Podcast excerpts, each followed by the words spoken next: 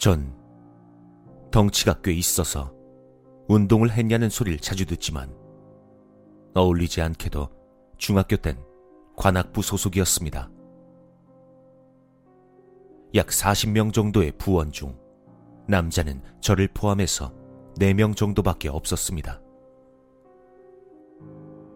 여름 방학이 시작되자 지역 콩쿨에 나가기 위해 특훈 합숙을 하게 되었습니다. 우린 산에 있는 수련원에서 일주일간 묵어야 했습니다. 숙소엔 에어컨도 없었고 날씨는 비정상적으로 더운 데다 밤만 되면 모기가 설쳐돼서 죽을 맛이었습니다. 하지만 콩쿨에서 좋은 성적을 거두고 싶다는 목표는 모두 같았기에 우린 꾹 참고 열심히 연습했습니다. 그리고 그 무서웠던 사건은 합숙 5일째 밤에 일어났습니다. 그날은 저녁 연습이 끝난 후 부원 전원이 숙소 근처의 호숫가에서 불꽃놀이를 하기로 한 날이었습니다. 그런데 같은 연주를 하는 S가 벌레가 많아서 싫다며 가지 않겠다고 했습니다. 어쩔 수 없이 우린 S를 숙소에 두고 호수 쪽으로 출발했습니다.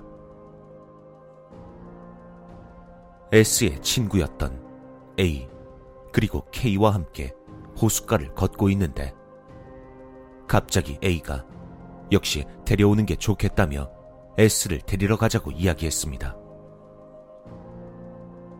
결국 우린 S를 데리러 숙소로 돌아갔습니다. 숙소에 가서 S를 불렀지만 안에는 아무도 없었습니다.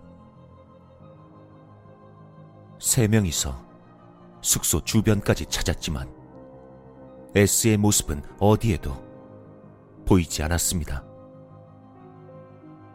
우린 오던 길에 엇갈렸나 싶어 다시 호수 쪽으로 발걸음을 돌렸습니다.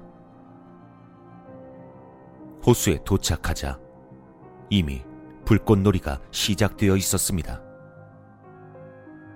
우린 거기에서도 S를 찾아봤지만 S의 모습은 끝내 찾을 수 없었습니다. S를 찾아 호수의 보트 승강장까지 왔을 때였습니다. 문득 건너편을 봤는데 S같이 보이는 사람이 호수 부근에 서 있었습니다. 야! 너 거기서 뭐해? 큰 소리로 S를 불러봤지만 아무런 반응이 없었습니다. 들리지 않았나 싶었던 우린 S 쪽을 자세히 보았습니다. 하지만 건너편 물가까지는 거리도 좀 있었고 어두웠기 때문에 잘 보이지 않았습니다. 그 순간 큰 소리와 함께 불꽃이 터지고 호수 전체가 선명하게 밝아졌습니다. 우린 S의 모습을 보고 경악했습니다. 확실히 그것은 S였습니다. 그녀가 입고 있던 하얀 원피스는 본 기억이 있는 옷이었습니다. 하지만 S의 얼굴은 믿기 힘들 정도로 망가져 있었습니다. 피투성이에 눈, 코, 입이 어디인조차 감이 오지 않을 정도였습니다. 그것이 정말로 얼굴인지 구분이 되지 않았습니다. 마치 얼굴만 다진 고기가 된 느낌이었습니다. 그걸 본 A는 비명을 질렀습니다. K는 눈물을 흘리며 그저 떨고 있을 뿐이었습니다.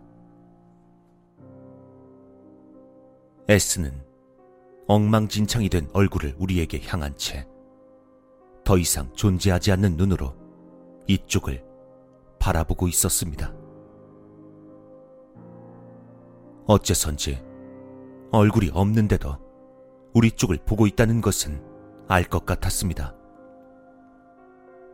저는 너무나 겁에 질려서 두 명을 호숫가에 둔 채로 혼자서 숲속으로 도망치고 말았습니다. 모든 것을 잊고 그저 겁에 질려 전력으로 달릴 뿐이었습니다.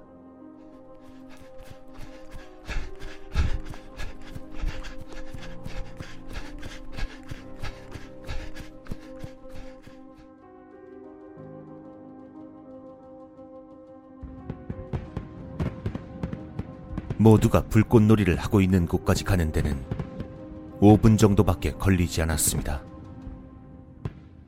저는 완전히 겁에 질려서 무슨 말을 하는지도 모를 정도로 말을 뱉어냈습니다. 그리고 간신히 진정될 무렵에야 A와 K를 보트 승강장에 두고 온 것을 떠올렸습니다. 친구들은 모두 반신반의하는 듯 했지만 선생님만큼은 무척 심각한 표정이었습니다. 떨고 있는 부원에게 걱정 말라고 다독이는 선생님의 얼굴은 몹시 굳어 있었습니다. 부원들 전부가 호숫가 주변을 수색했지만 결국 S는 찾을 수 없었습니다. 다행히도 A와 K는 보트 승강장에 그대로 정신을 잃은 채 쓰러져 있었습니다. 다음 날 선생님은 경찰에 연락을 하고 호수 주변을 수색했습니다. 그리고 믿을 수 없게도 보트 승강장 근처의 물가에서 S의 시체가 발견되었습니다. 게다가 어째서인지 시체의 목은 예리한 칼날 같은 것으로 잘려나가 행방을 알 수 없었다고 합니다. 갑작스런 친구의 사망에 대부분의 부원들이 울기 시작했습니다. 경찰은 우리들에게도 여러 가지 질문을 했습니다. 마지막으로 S를 본 곳이 어디였냐는 질문에 대부분의 부원들은 숙소라고 대답했지만 선생님을 포함해 다섯 명 정도가 불꽃놀이 도중 호수 근처에서 그녀의 모습을 봤다고 대답했습니다. 그러나 모두 그녀와 직접 이야기를 한 것은 아니었고 단지 모습만 봤을 뿐이어서 수사에 별다른 도움은 되지 못했습니다. 결국 그 사건으로 인해 합숙은 중지되었고 부원들은 학교로 돌아와 그대로 집으로 갔습니다. 경찰은 이 사건을 살인사건으로 여기고 수사를 계속했지만 결국 그 후에도 호수에선 아무것도 발견이 되지 않아 사건의 진상은 수수께끼로 남고 말았습니다. A와 K는 정신적인 충격 때문인지 여름방학이 끝나고도 학교에 나오지 않았습니다. 며칠 뒤 저는 선생님에게 불려가 이런 이야기를 듣게 됐습니다. 그날 밤 선생님은 불꽃놀이 도중 S의 모습을 발견했지만 잠깐 눈을 뗀 사이에 사라졌다고 합니다. 그리고 잠시 후 호수 건너편 물가에서 그녀를 보았다는 것이었습니다. 그때는 불꽃 때문에 잘못 본 것이라고 생각했지만 호수 건너에 서 있던 S의 얼굴은 마치 빨간 페인트로 칠한 것처럼 새빨갛게 물들어 있었다고 합니다.